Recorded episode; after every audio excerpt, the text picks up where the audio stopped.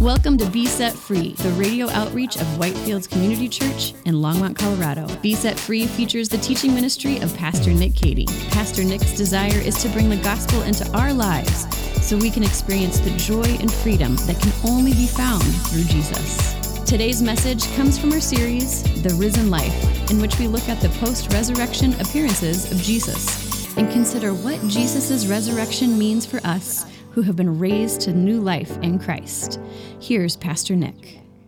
So glad that you're here with us this morning. Would you please open with me in your Bibles to the, the Gospel of Luke, chapter 24. The Gospel of Luke, chapter 24. That's the last chapter in the Gospel of Luke.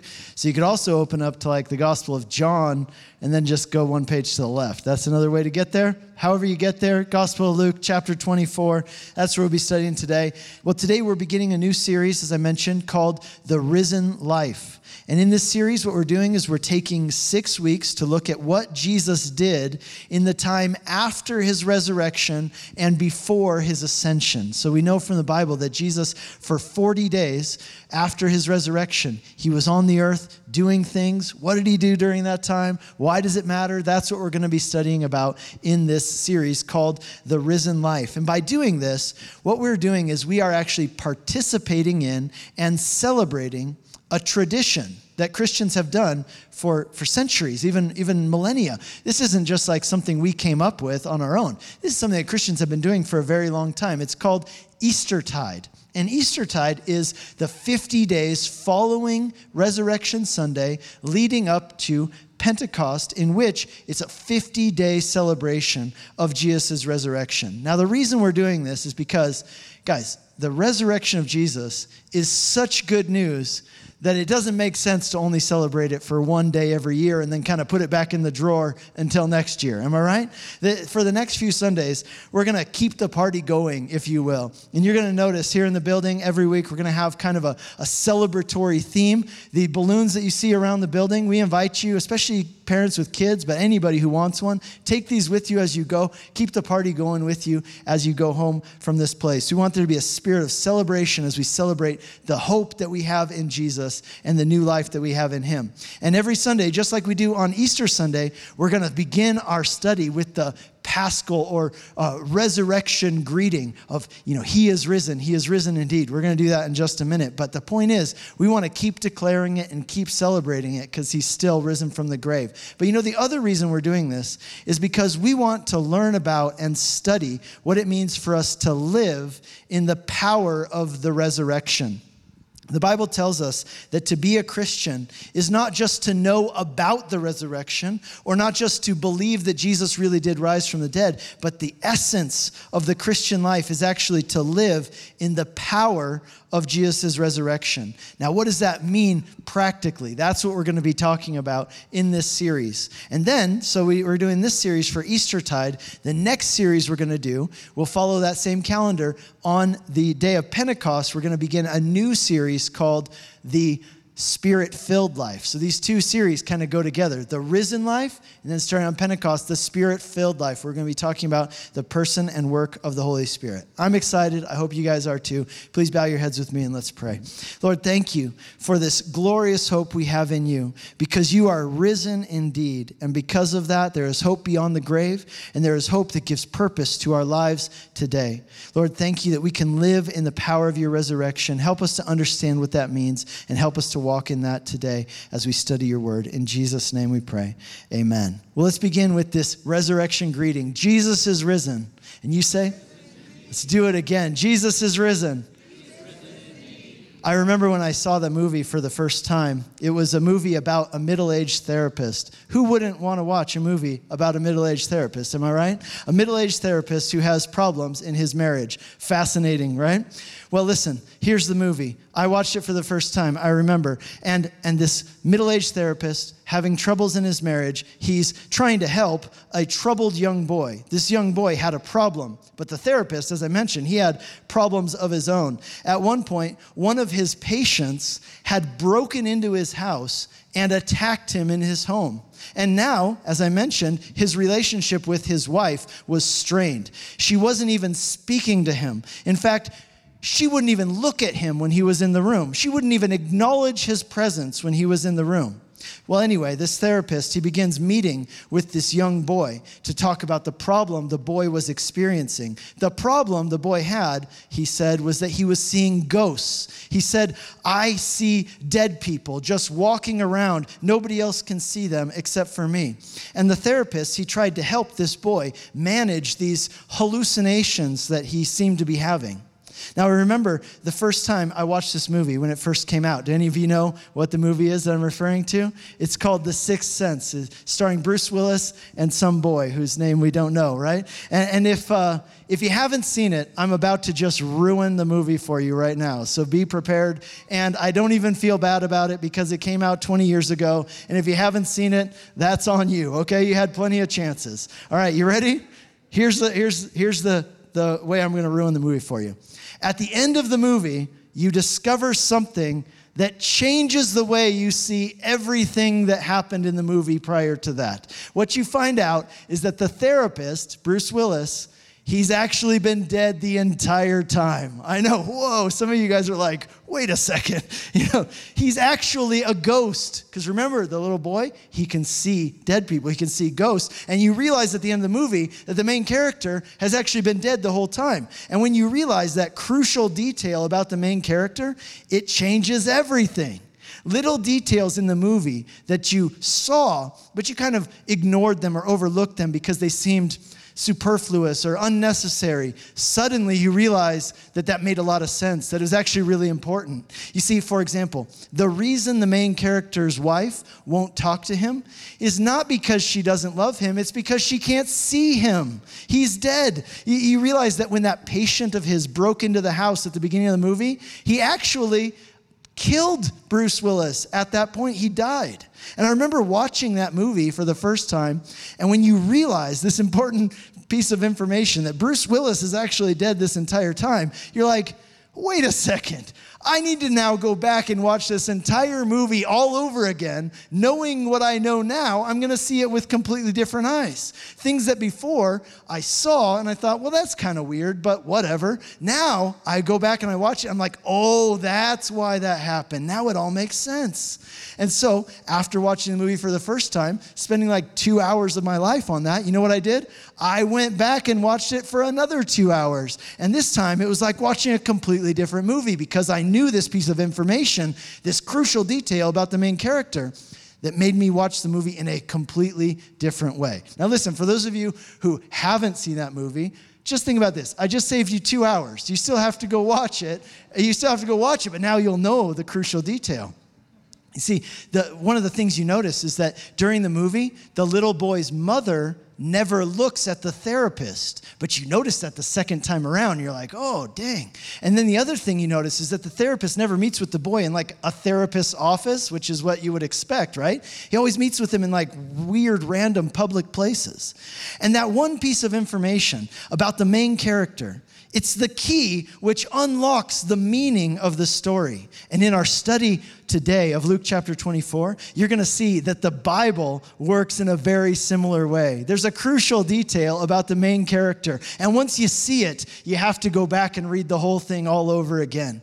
In the Gospel of Luke chapter 24, we read about how after Jesus' resurrection, he met with his disciples. And those disciples, they saw someone who had been dead but was now alive. And as a result, they began to see everything else in a whole new way. The title of today's message is Seeing Jesus Anew. Seeing Jesus Anew. And what we're going to see in this text is this that truly seeing the risen Jesus unlocks the meaning of the Bible and unleashes God's power in our lives. Truly seeing the risen Jesus unlocks the meaning of the Bible and unleashes God's power in our lives. That's our takeaway truth, our summary sentence. I'd love for you to write that down, take a picture of it, whatever you got to do to remember it and take it with you as you go today. But we're also going to use it as our outline for studying this passage. So let's break this down. First of all, truly seeing the risen Jesus. Well, listen, last Sunday we read the passage in Luke chapter 24 where it says that Jesus, his disciples, they went to the tomb on the Sunday when he resurrected from the grave and they discovered that Jesus wasn't there. The tomb was empty. But listen, that's not the end of the story, is it? If Jesus isn't in the tomb, Then where is he? Let's find out. Look at verse 13. It says, That very day, two of them, two of Jesus' disciples, were going to a village named Emmaus, about seven miles from Jerusalem. And they were talking with each other about all the things that had happened. And while they were talking and discussing together, Jesus himself drew near and went with them, but their eyes were kept from recognizing him. And Jesus said to them, What is this conversation that you're holding with each other as you walk? And they stood still, looking sad. Then one of them, named Cleopas, answered him, Are you the only visitor to Jerusalem who doesn't know the things that have happened here in these days? And he said to them, What things? Now, of course, Jesus knows. He just wants to get them talking. And they said to him, We were talking about Jesus of Nazareth, a man who was a prophet but our chief priests and rulers delivered him up to be condemned to death, and they crucified him. We had hoped, they say in verse 21, that he was the one who would redeem Israel. But alas, he was killed, and it's now been three days. However, some of the women from our group they went to the tomb and his body wasn't there. And they say that they saw an angel who said that Jesus was alive. And then some of the other disciples, they went there too to see if what the women said was true. And everything they found was just as the women had reported it. Hey, Pastor Nick here. Are you looking for a resource to help you answer some of the most difficult questions about God in the Bible? Then we've got good news for you. I've written a book called The God I Won't Believe in Facing Nine Common Barriers to Embracing Christianity. In this book, I deal directly with some of the biggest questions people struggle with, such as how a loving God can allow innocent people to suffer, or whether God condoned genocide in the Old Testament, or whether the Bible encourages the suppression of women women and minorities. Does the Bible really say that some kinds of love are wrong? And is there actual proof that God exists and that the Bible is trustworthy? I address these topics and more in this book, which is a great resource for anyone who wrestles with doubts or who has concerns about these topics. And it's a great resource for those who want to help others who have questions about these topics. So to purchase this book, search for The God I Won't Believe in Facing Nine Common Barriers to Embracing Christianity wherever books are sold or visit nickcady.org.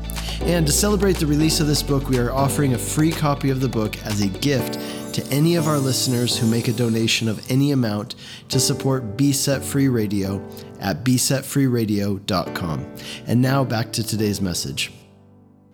You see, for these disciples on the road to Emmaus, the resurrection of Jesus at this point it was still just a rumor, a fantastic, wonderful rumor if it was true. And there was some evidence that it might be true, but they didn't yet fully believe it. They, they wanted to, but they weren't yet convinced. And so, check out what Jesus says to them in verse 25.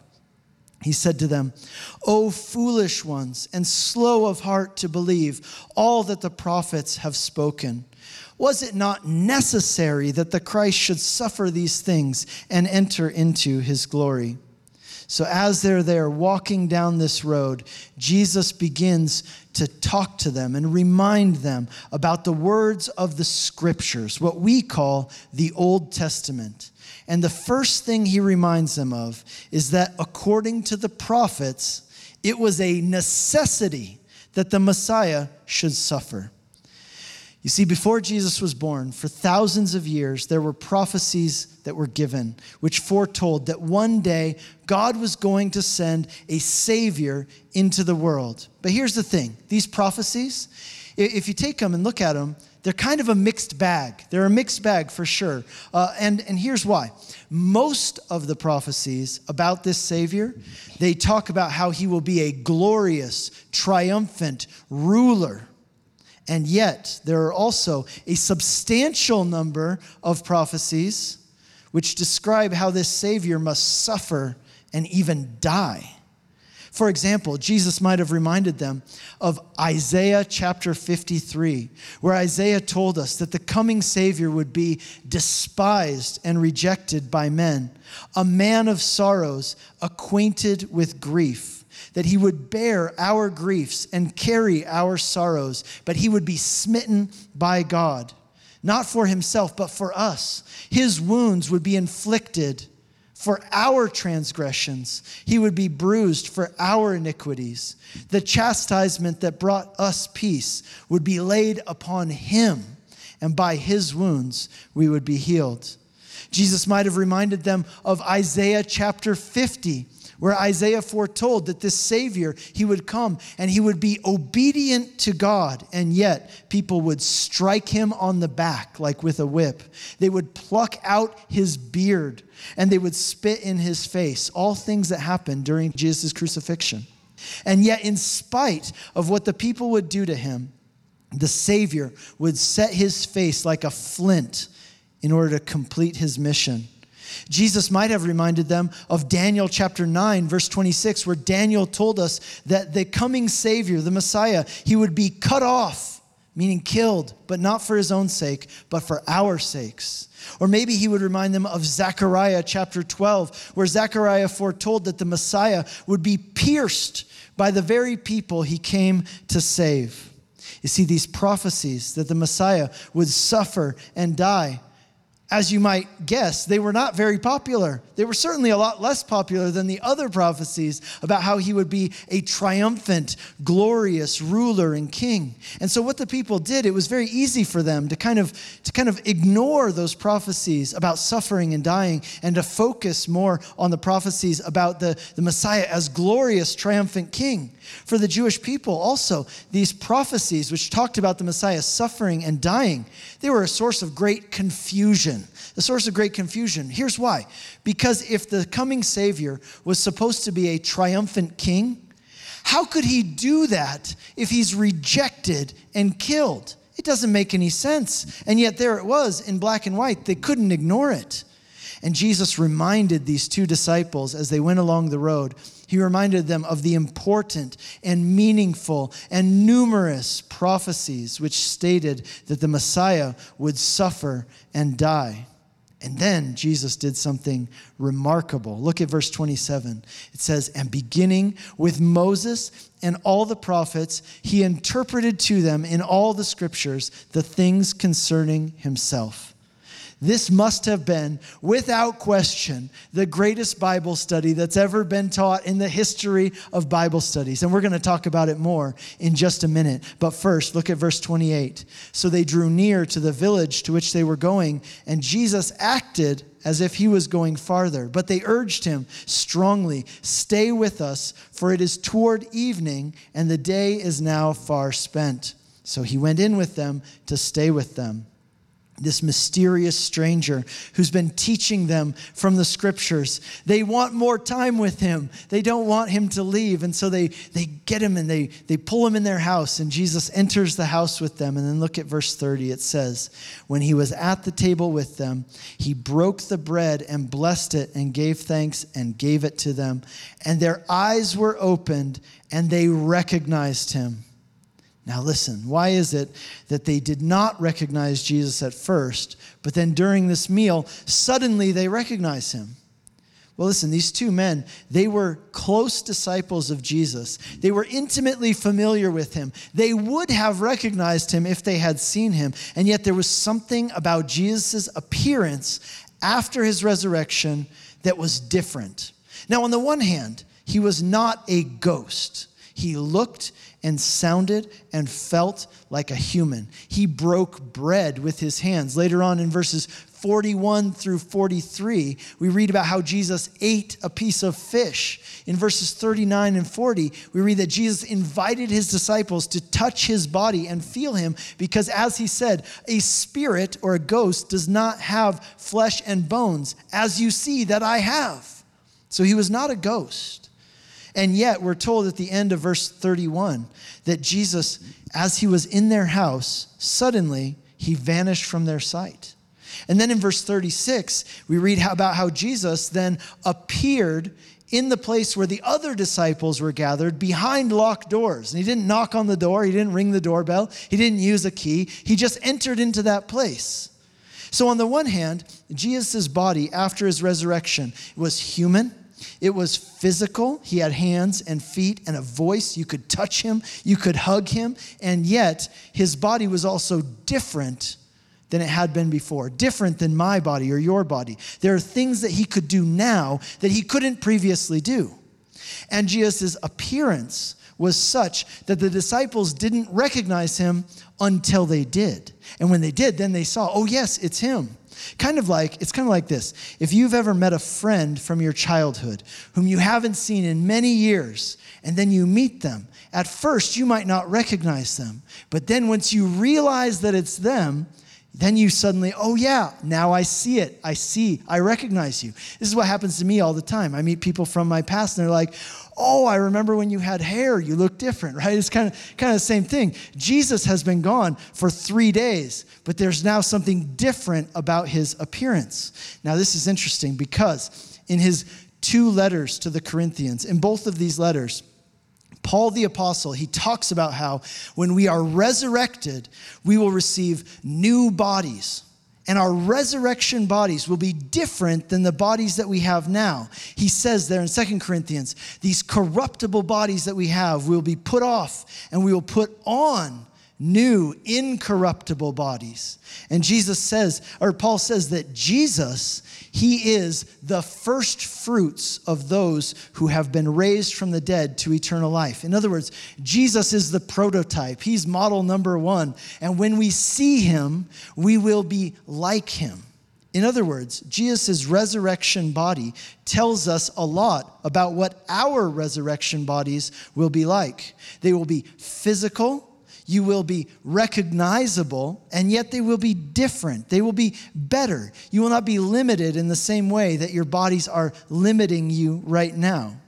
And it was as Jesus was breaking the bread as he ate with these disciples that they suddenly recognized that it was him. Maybe it was because there at the table, they finally got a good look at him. What I think, though, on the other hand, maybe it was because as he broke the bread, as he did that, and they sat there across from him, they were finally able to see that his hands were marked with the marks, the scars of nails that had been driven through his hands as he was crucified. The Gospel of John tells us that even in his resurrected body, Jesus still bore the scars from the nails that were placed in his hands. But you know what? There's one other part of this that we need to see.